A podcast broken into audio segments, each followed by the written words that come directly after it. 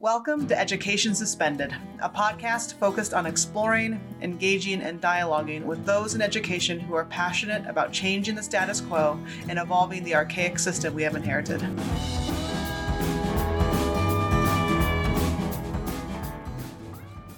Education Suspended is a production of Intricate Roots Educational Consulting Services. Our editor and production manager is Katie Kunine our producer is Jamie Higa, and our music is provided by Poets Row.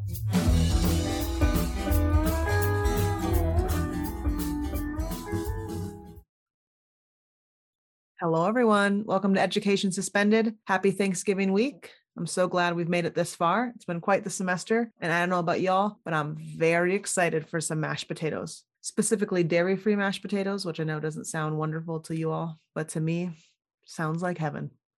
All right, let's jump into our episode for today. We sit down with an amazing poet, Lindsay Young, who is from Long Island, New York. Lindsay was crowned in 2018 the National Underground Poetry Individual Competition co-champion, and in 2019 released her first book, Salt to Taste, and most recently her new book, which is titled In Your Absence, was just published. I have her book, Salt to Taste. It's really, really good. We have a really good conversation, and Steve loved this episode as someone that used poetry in his classroom all the time. We look at the the use of poetry as a creative outlet for students. And i mean essentially the radical vulnerability that it brings to us it helps us stay present we can use it for self check-ins and i really appreciated how lindsay articulated the use of words to connect us to our environment to attach emotions to the images that we see. And i think if we step back and process what has been the last what 18 to 20 months there's a lot of images there's a lot of emotions and poetry can be an amazing opportunity and technique to use in the educational environment to not just process that but to actually guide us and root us back towards really um, beneficial learning strategies it's a great episode. I think I always say that, but this, I mean, they're all right. So this is another great episode. Lindsay, we can't thank you enough for your time. I hope you all have an amazing Thanksgiving. We are grateful for everything that you do, all the time that you give us, and the episodes that you listen to. Everyone, be safe and enjoy Education Suspended with Lindsay Young. We are super excited to introduce Lindsay Young, who is a poet and also soon to be social worker, which I'm think is wicked cool. Um, and before we started recording this, I was I was kind of sharing with our team here. Uh, we're actually meeting Lindsay for the first time, and she gave me a compliment and said I didn't give off what was it, creepy vibes or weird vibes, which yes, ja- Jamie said was a a feat for Pfeiffer to get that. but I actually stumbled across Lindsay on Instagram, and this summer which we now have learned it was a tweet. I, I thought it was this beautiful, like little short poem. You know, she wrote this poem about you know we all have our own lanes right and all of us bring something to the table and it's okay to stay in your lane and and and you don't have to occupy all of them i think is what you said and i just remember reading that and being like oh I mm. really needed that. And there was something about those words. And so I kind of started diving in to Lindsay's work. And it was extremely apparent very on that you are beyond talented. You know, it seems like there's an art in the, this realm of kind of getting your words on paper but then the whole other side is like your delivery of that is also phenomenal and it, you do so well at that so thanks for being here lindsay. Thank you so much for having me. I guess for for clarity of what we touched on before and for you know fairness and authorship's sake, I would definitely accredit that tweet more to my boyfriend, Kelsey Smoot. Like that came from a conversation between two of us and then it caught fire and that was a journey. but ultimately, I'm very, very happy that it seemed to resonate with a lot of people in a lot of different ways because it's definitely a sentiment that I needed at the time. You yeah. know, I felt there was a lot of things happening to be really overwhelming and it was affirming to have somebody, you know, say that what you're doing still counts. Absolutely. Well, tell yeah. them thank you for us. Tell them thank you for us. Of course. Are we going to get to hear? You know, now you got my curiosity going, and probably lots of other people. Mm. Before the end of this podcast, do we get to actually hear that? You would like me to read the tweet? I sure, sure, sure. No problem. We can, we can make that happen. And I have it here too. I wrote it down in my chicken scratch on the cover of your book. Like, well, yeah, while we kind of move towards that, Lindsay, if, if you wouldn't mind, we like to start all our podcasts the same. If you would just say hello to our listeners, introduce yourself, share, you know, about kind of what you do, how you got there, and uh, we'd love it if you would reflect a little bit on your own experience and if there's any connection to kind of where you're going to go or what you do now. Sure. Um, so hey everybody, my name is Lindsay Young, she, they pronouns, and I am currently a poet, workshop facilitator, aspiring social worker, mental health advocate, all of those things, black feminist bitch. I feel like a lot of my experiences now um, revolve around poetry because that's ultimately my passion and I try to infiltrate that into every other facet of things that I get my hands on. And I do think that my experience with um, education, like moving through school, um, had a lot to do with my facilitation style now and my dedication to like wanting to make space for youth to use poetry as a creative outlet because it was completely absent in my educational experience. Um, I never had like a poetry class. I never had a performance workshop. I never knew what slam was until I found it on the internet, like my sophomore year in high school, and then pursued it in college. And it's been such a powerful, powerful tool in being able to help me navigate so many things. And I've known that it ha- I've watched it have the same impact on uh, the youth that I work with. So really, it's just fueled my mission to want to have that pop up in as many places as possible, as many places as I can get it to. Can I quick have you flesh out poetry slam? I mean, mm-hmm. I've, I've gotten to be, see that, be, kind of enjoy it, but I, I think a lot of people may not know what exactly a poetry slam is and the style that goes with it. So that'd be fun to hear about. Okay, sure. Yeah, a poetry slam is uh, it's competitive poetry. Uh, there's performance poetry in which, uh, you know, it's a very specific genre. You introduce rhythm, cadence, um, body movements into uh, the way that you deliver a poetry piece. And then slam is turning that into a competition. Uh, essentially, the rules at their most basic level are you have about three minutes and 10 seconds to perform a poetry piece to an audience. And then five judges randomly selected from the audience. The only thing that they have to do is not know you. are gonna uh, rate your poems from poetry performance from one to ten, and then the lowest score and the highest score get dropped. And then there's usually like three rounds of that, and ultimately whoever comes up with the most points uh, is the winner. Those are poems written ahead of time, not spontaneously written on the spot? Traditionally, yes, because a lot of people get really into it. They get really competitive. So if you want to win, you know, you'll practice a lot beforehand or go through a lot of edits. There's a lot of process that goes behind that. Um, I've had the pleasure of being on like a couple slam teams in my experience. I've had the pleasure of being able to coach a slam team. There's a lot of behind the scenes that happens before um, getting to the stage, getting to the mic. But ultimately, once you get up there, the only rule is you have to have played an authorship role in the piece that you're delivering. You can also read it off book. You can, you know, if you wanted to make one up on the sly, like once you get up there, that's allowed. But most people don't do that because if they're at the slam, they're trying to win.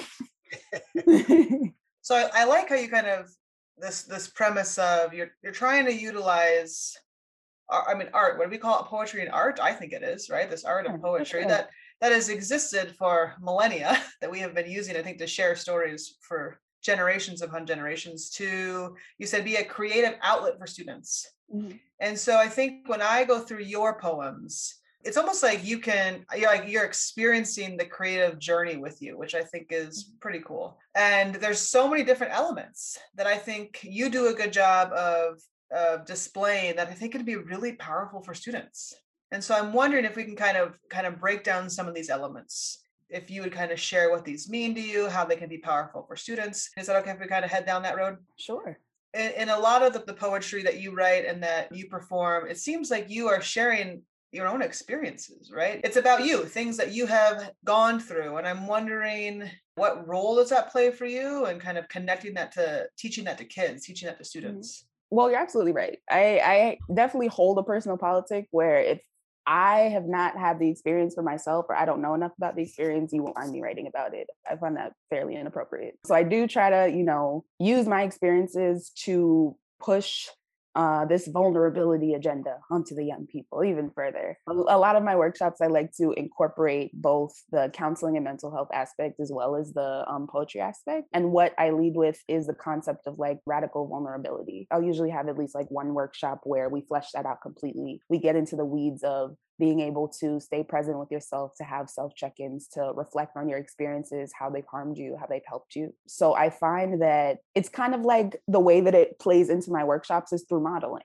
if I'm going to show them a poetry piece, I'll point out to them um, if it's mine or, or somebody else's. I'll just find on the um, online. Um, I'll point out to them, you know, how honesty plays into the impact that you're having on the audience, the way that you connect to others, the way that you connect to your community members, and with them being able to see that because again a lot of them haven't engaged with um, performance poetry like just in general to be able to see that for themselves to know how they can use that for their own self-empowerment is uh, really helpful i've found in the workshops that i have with young people i mean i like that you're you're saying you're bringing kind of the mental health component to it but i think like that's just bigger than mental health right that's like a, a human skill that we want to give all young students sure uh, well, I'm curious about just your personal journey as a writer mm-hmm. and kind of how that developed, and maybe even a little bit about your style.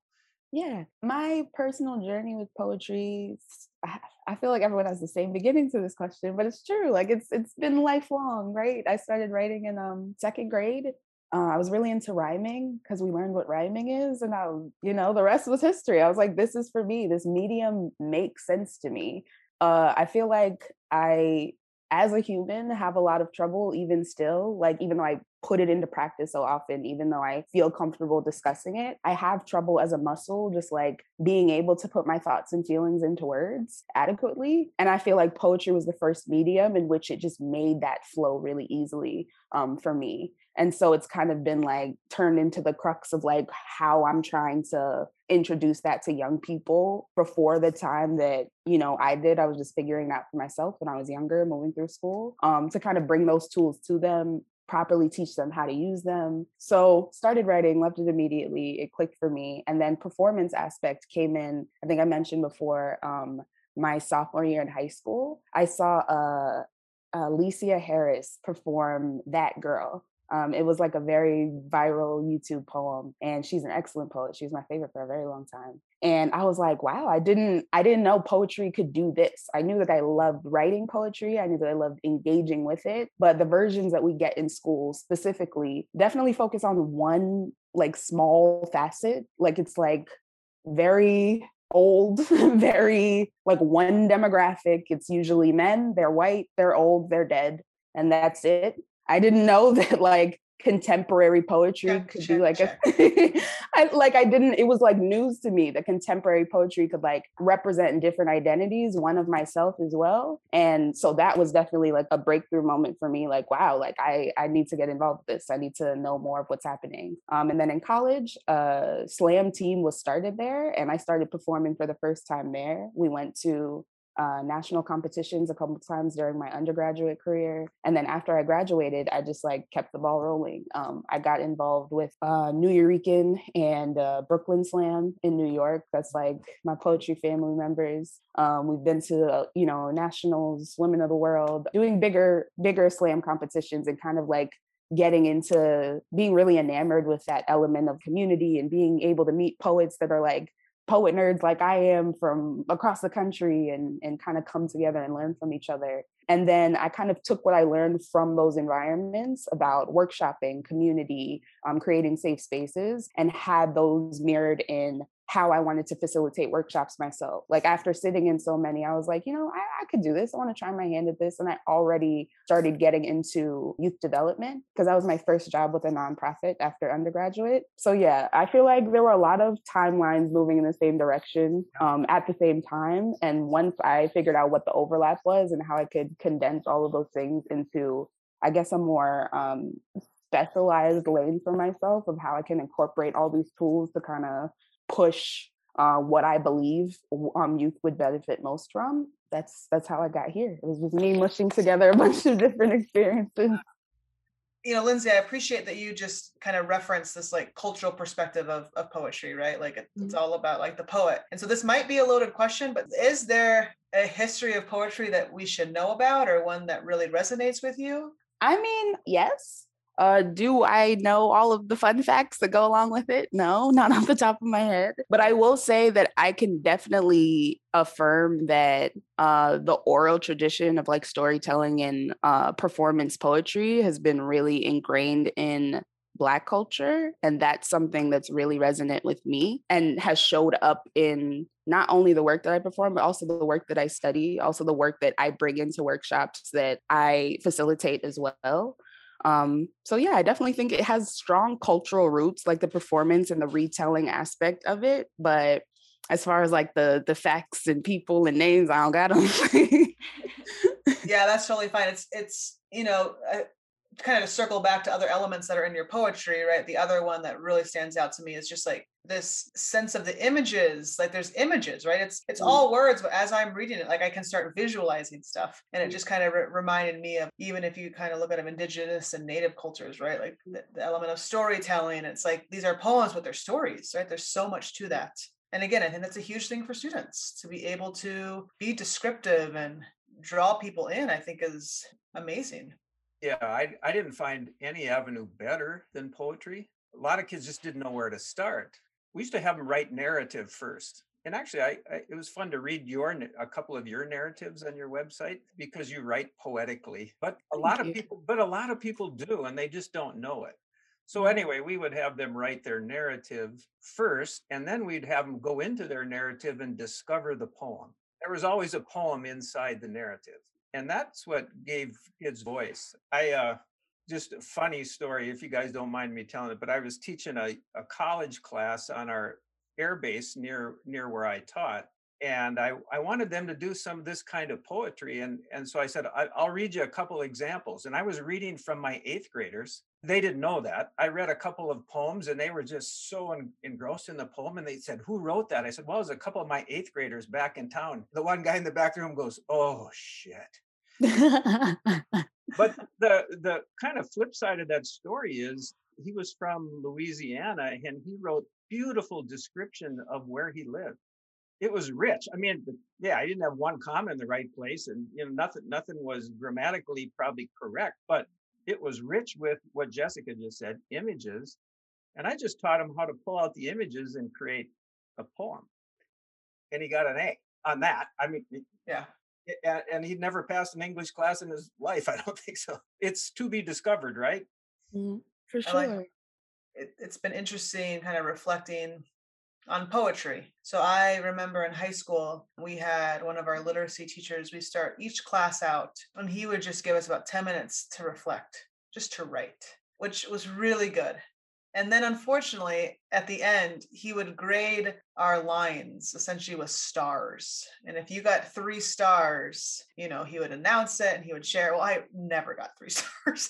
Right. And so mm-hmm. it was, uh, it makes me sad, right? Of like this good writing versus bad writing, and then using that as a form of expression, even to the point, and I'm now I'm being too transparent, but like even to the point of like, oh, if I wanted to journal or write things down, like I was always in my head, mm-hmm. right? Like, oh, is this bad? I'm like, well, this is just for me. But even that labeling of, of good and bad, and I don't know, Lindsay, if you see that with students or Steve, I'm sure you did it like I know poetry seems like it can be this very healing place to move past that, but I don't know if, if you see that in kids. Yeah, absolutely do. Um, I think that I'm surprised every time when a workshop starts and like they're all before we've even gotten to the writing portion, they're already so self-critical, right? They hear the the one poetry prompt video and they're like, "Oh, I could never do that. That was amazing. That was great." And I'm like, "You you literally can, and you're about to in the, in the next 2 minutes. So get into it." I think that I definitely uh, assert very early on when I'm working with youth that like that good bad poetry scale was made up by somebody else, right? Poetry is subjective. The best you're going to get out of it is how many of those like boundaries that are unnecessary you can peel off of your process right? Just like let yourself write from a very non-judgmental space and if you produce something that you're proud of then you did it right. I think that yeah it's it's very very easy even with youth to approach the writing process from a really self-critical space. So i think the best way to combat that is just remind them they don't have to if you create something you're proud of you did it right. That's pretty cool. Yeah, absolutely that's pretty cool yeah, Jamie, we should write that down. That's three stars. three stars. oh, goody. Yes. There you go. There you go. No, Jessica says she goes after the stars. That's oh, there we go. There we go. Okay, so then my next question might be for both both you, Lindsay, and Steve. The last thing that really stand, stands out, and I think this is all poetry, but your skill is just the cadence in the words. Whether you're reading it out loud or you're reading it in your head, there's cadence, there's an ebb, there's a flow, there's a rhythm. So I'd love for both of you to talk about kind of that power of rhythm. You know, Mm-hmm. that's a really powerful tool. So, Lindsay, how do you develop that rhythm? How does that come to you? How do you teach that? And let's just start with that. how do I develop that rhythm? I think in my experience with I guess talking through and working workshopping and working alongside a lot of other poets on like the performance aspect of things, you're gonna find everyone has their own process with this. I don't think there's a right way to do it. That's my like disclaimer.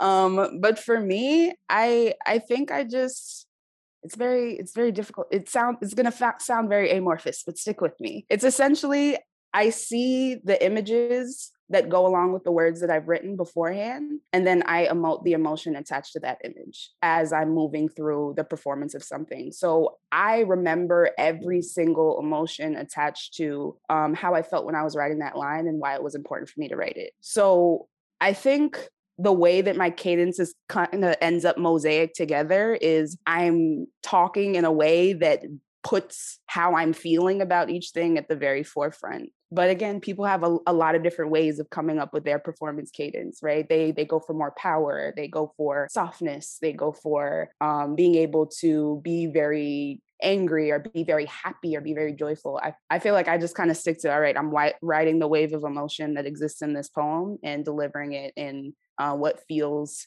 um, most genuine to me, like as I'm re experiencing it, remembering this poem and reciting it to the people in front of me. I guess I would say re experiencing, right? When I'm watching you, like you get emotional, right? I Like, do. which is cool. I mean, you're you're in it, but it still seems safe for you. Yeah, Yeah. I, I love what Lindsay just said about the power of the image when you have the image Mhm. first.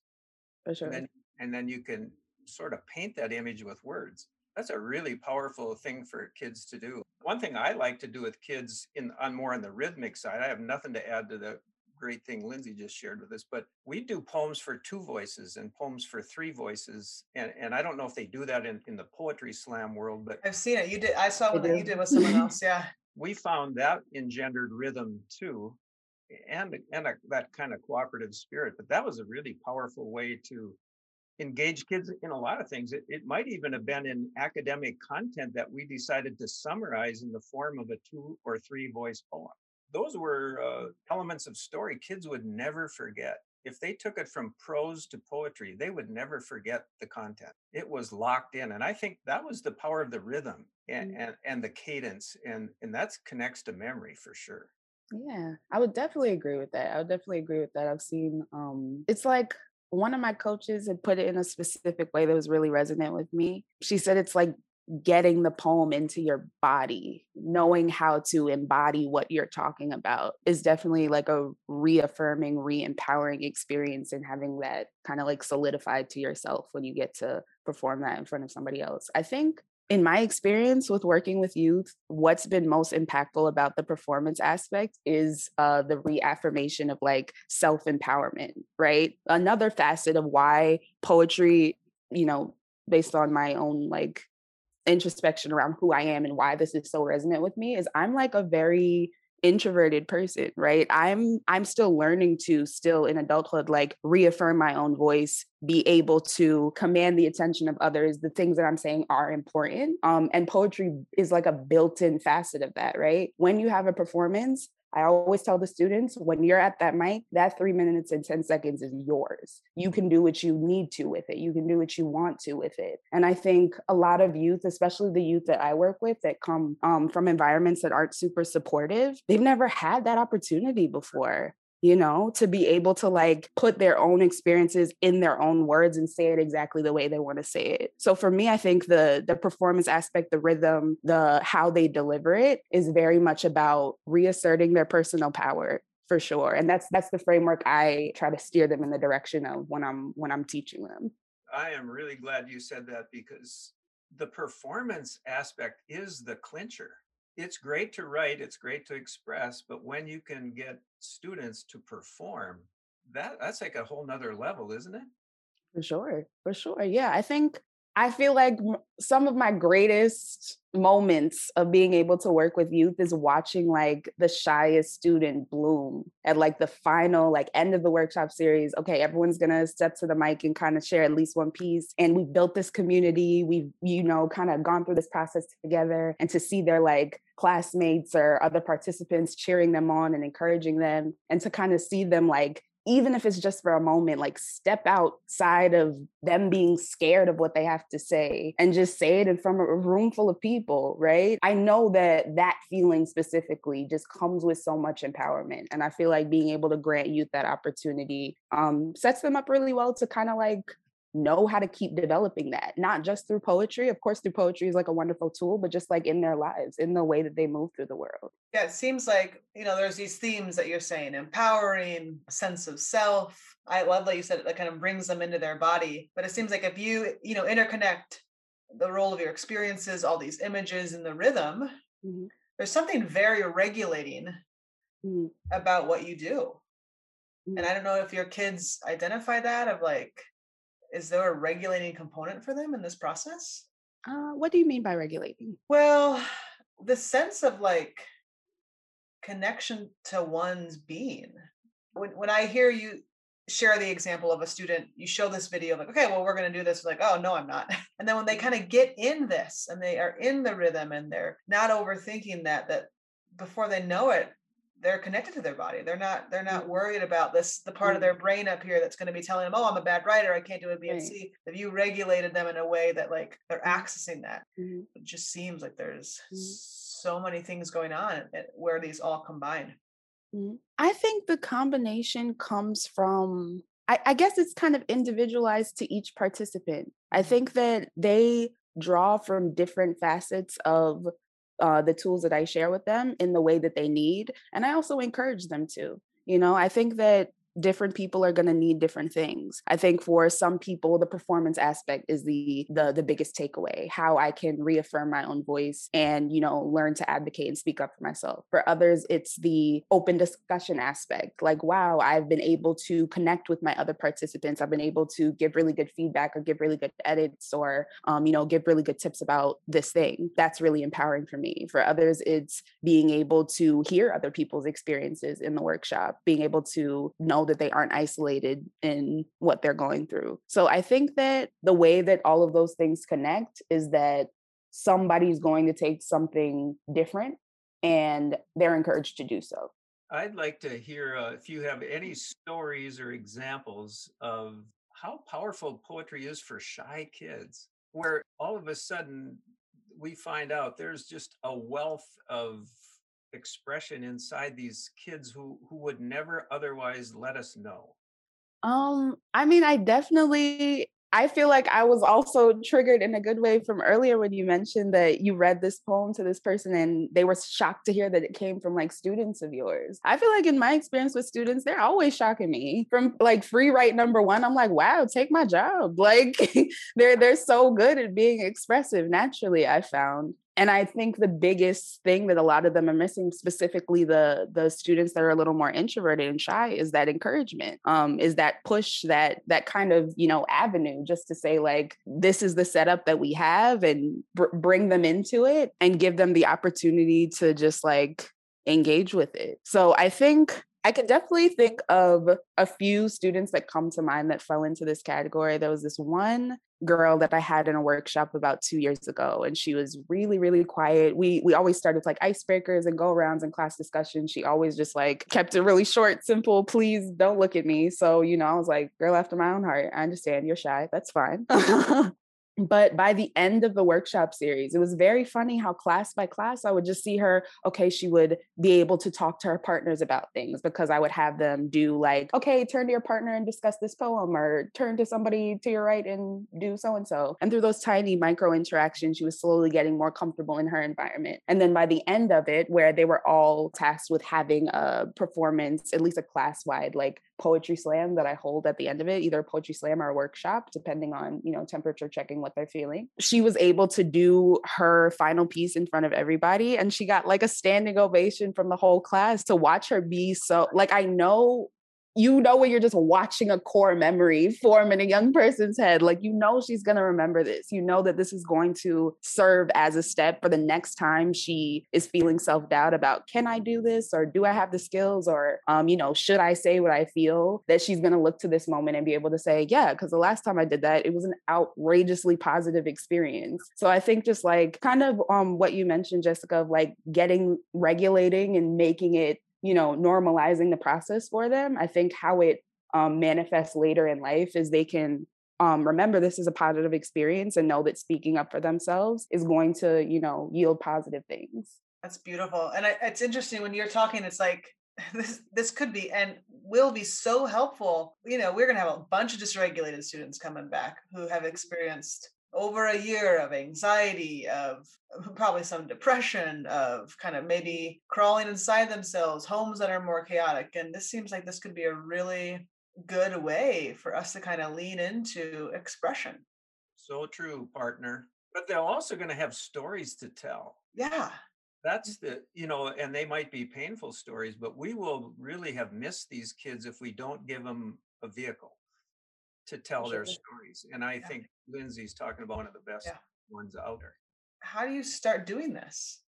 I feel like uh you know like the the cheesy group activity icebreakers kind of finding the poetry version of that has always been my favorite place to start because again it's about getting them out of their own heads getting them out of this idea that there's a right way or wrong way or good way or bad way. I like creating spaces that are very um, community centric. So getting them to work with each other from the initial start kind of makes that process a little less daunting. I think one of my favorite like go-to activities, I think there's a bunch of different names for it, but I call it Frankensteining a poem together, like as a group. One person will start with one line, they pass the paper to their right, the other person will do the next line, pass the paper to the right until the whole group has done it. And then I read it aloud to them to be like, look at this. You as a group created this very cool, abstract, wonderful work of art to kind of temperature check where you are. So obviously you can write poems, you can relate um to one another. And when that happens, it produces something beautiful. So I feel like activities like those are really good for me to just like be a good starting off point to kind of get them out of their own heads. Well, it, my, mine's really fairly related. We did poetry coffee houses at my middle school, and every eighth grader would write on three or four different themes.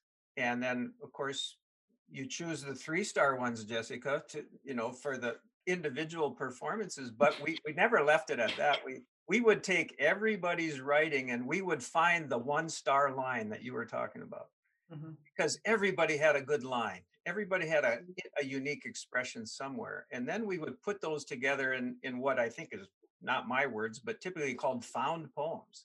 Because we were all writing on the same themes we were able to take great lines from many many kids create a poem that had 10 authors.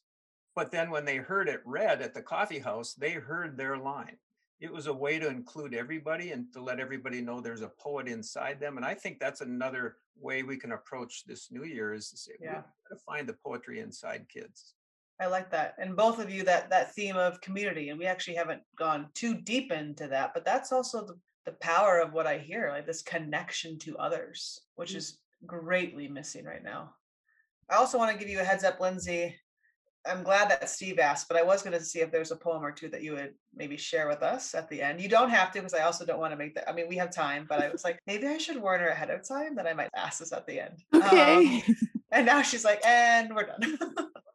Can both of you talk about because I think what's coming up, and this is a theme that I think comes up in every every time we interview someone that's some some form of creativeness I can just imagine a teacher listening to this and being like, well, if they don't feel confident in writing poems, I can see them being like, well, I'm not going to use this this modality, right? But like, could you speak to like the teacher doesn't need to be a, an amazing poet, right? Like that's not the purpose here. Like, what would you say to teachers about this?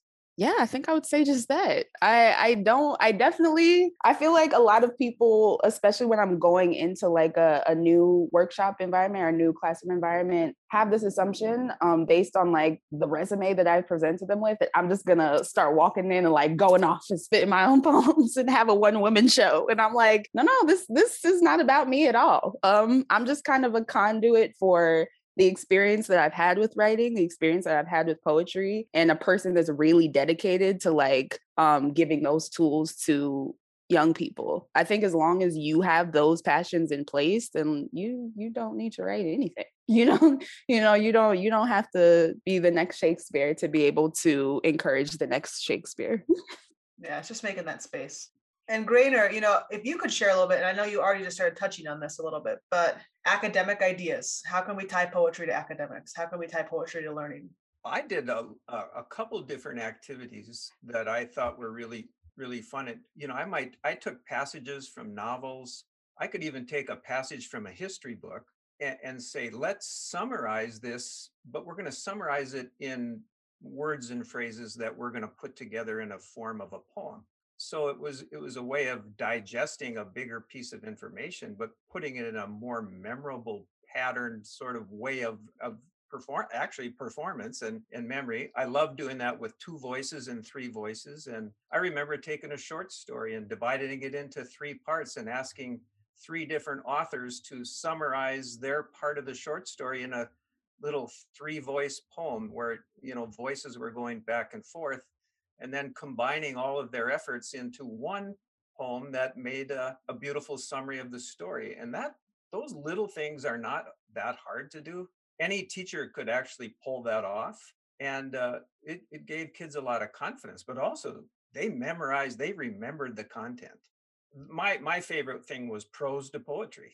We look at the prose and then we mine it we look for the nuggets we look for the stars jessica and we arrange it on paper and not only are we doing something creative but we're learning the content. So that was important and that worked really well actually. And then as lindsay you know her type of poetry just brings that beautiful rhythm to it and yeah. we all know that rhythm and memory go together. So when we can bring that piece i think it's power really powerful.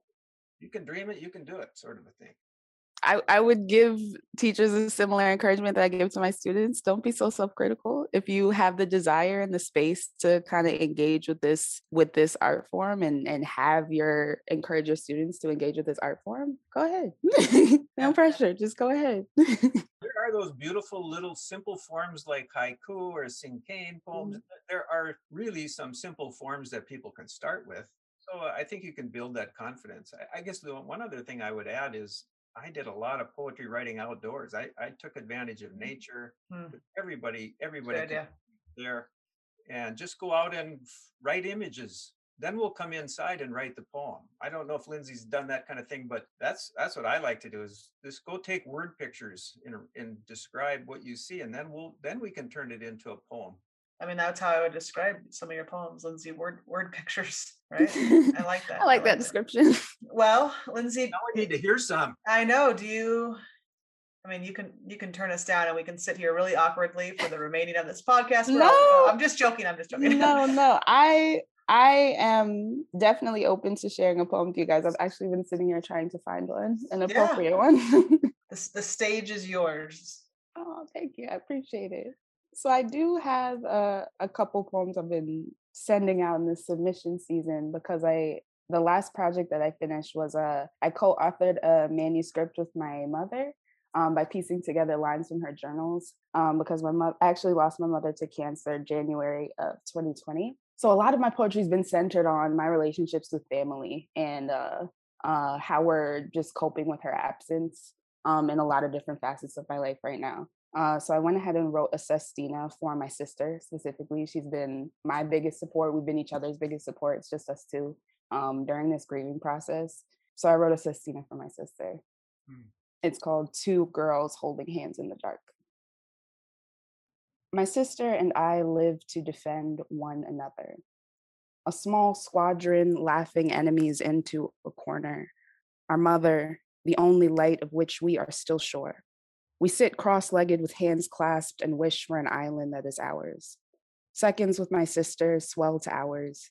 Between us, there is so much to defend a girl, a wound, a whisper, her hand clasped over my mouth. A stifled scream sounds like laughing. She is the only shore calling me home like a mother. She inherited her constance from our mother, smeared together scraps of what is ours and made all of my uncertainties sure. The sound of our mother's absence has deafened us both. It sits in her place, laughing, while we sit, waiting. Time collapsed into void. My next breath is clasped to my sister's. She is the last of my mother, and I protect her with bloody hands, laughing over every threat. So loud the laughing becomes ours. This shred of light, something to defend. This shred of light, the only place that we are still sure. My sister is the only person of whom I have ever been sure. Every memory laced with our mouths clasped and hands holding. We are something to defend. We are all that is left of our mother. We are all that remains ours. Two girls in the dark, laughing, my sister is the ocean laughing her way back to me, a permanent shore. We wade through the water for hours, dig to the bottom with mouths clasped, looking for our mother, looking for a woman we can still defend. My sister is gut laughing with her hand clasped over her mouth, sure that our mother watches us defend what is ours. Oh, that's powerful. Thank you. I missed a few lines because uh, when I heard laughing enemies into the corner, I was done. That's a star line. All right. oh, I got three stars. Yes. oh, wow, Lindsay. That was phenomenal. Thank um, you. If um, teachers listening, schools listening are interested in kind of partnering with you, having you do maybe some workshops for them, how what's the best way for folks to get a hold of you? Ah, uh, definitely my website. I have a website, um, my name, L-A-N-D-S-A-Y, youngpoetry.com there's contacts on there. I have a mental health resource guide. I have a about me. So definitely a, a hub for what I'm doing and where to find me. You know, I just want to say, like your your book um, titled "Salt to Taste" um, is is excellent, and I like kind of how like the th- you have these these kind of three themes going on. I bought all of us a copy to kind of pre- prepare for this, and it's just it's so good. But I got things written and tag. what, what, do these called when you when you fold the dog ear? Oh, I love ear. it. um, so it's it's. I mean, I think for any teacher, it's just a really good example of of the three things that we've been talking about, right? The experience, the images, and the rhythm all mm-hmm. combined. Thank you for joining us. Um, thank you for taking the chance of not knowing anything about us and saying, sure, why not? What the hell? Let's do this. Uh, it was very generous of you to give us your time. How about the tweet? And the tweet. Oh, do we even uh, have that? Jessica, do you want to read that tweet? I don't have it. Yeah, I have it in my, in my, in my chicken scratch. So this is the tweet that connected us. That um, yeah, we got to hear it. It was from the summer. So you wrote, "Resistance is not a one-lane highway. Maybe your lane is protesting. Maybe your lane is organizing. Maybe your lane is counseling. Maybe your lane is art activism. Maybe your lane is surviving the day. Do not feel guilty for not occupying every lane. We need all of them. Thanks for that permission. Thanks yeah. for that permission. Well, I thank my boyfriend for giving us all yeah, Yeah. thank thank them for us. Um, and uh, another cool twist of words: art activism. Boy, that's yeah. a that, that's a that's a cool duo. Yeah. yeah. well, keep um, rocking it, and good luck with your thank Masters you. of Social Work program. Thank you, and thank you all for for having me. This was really great.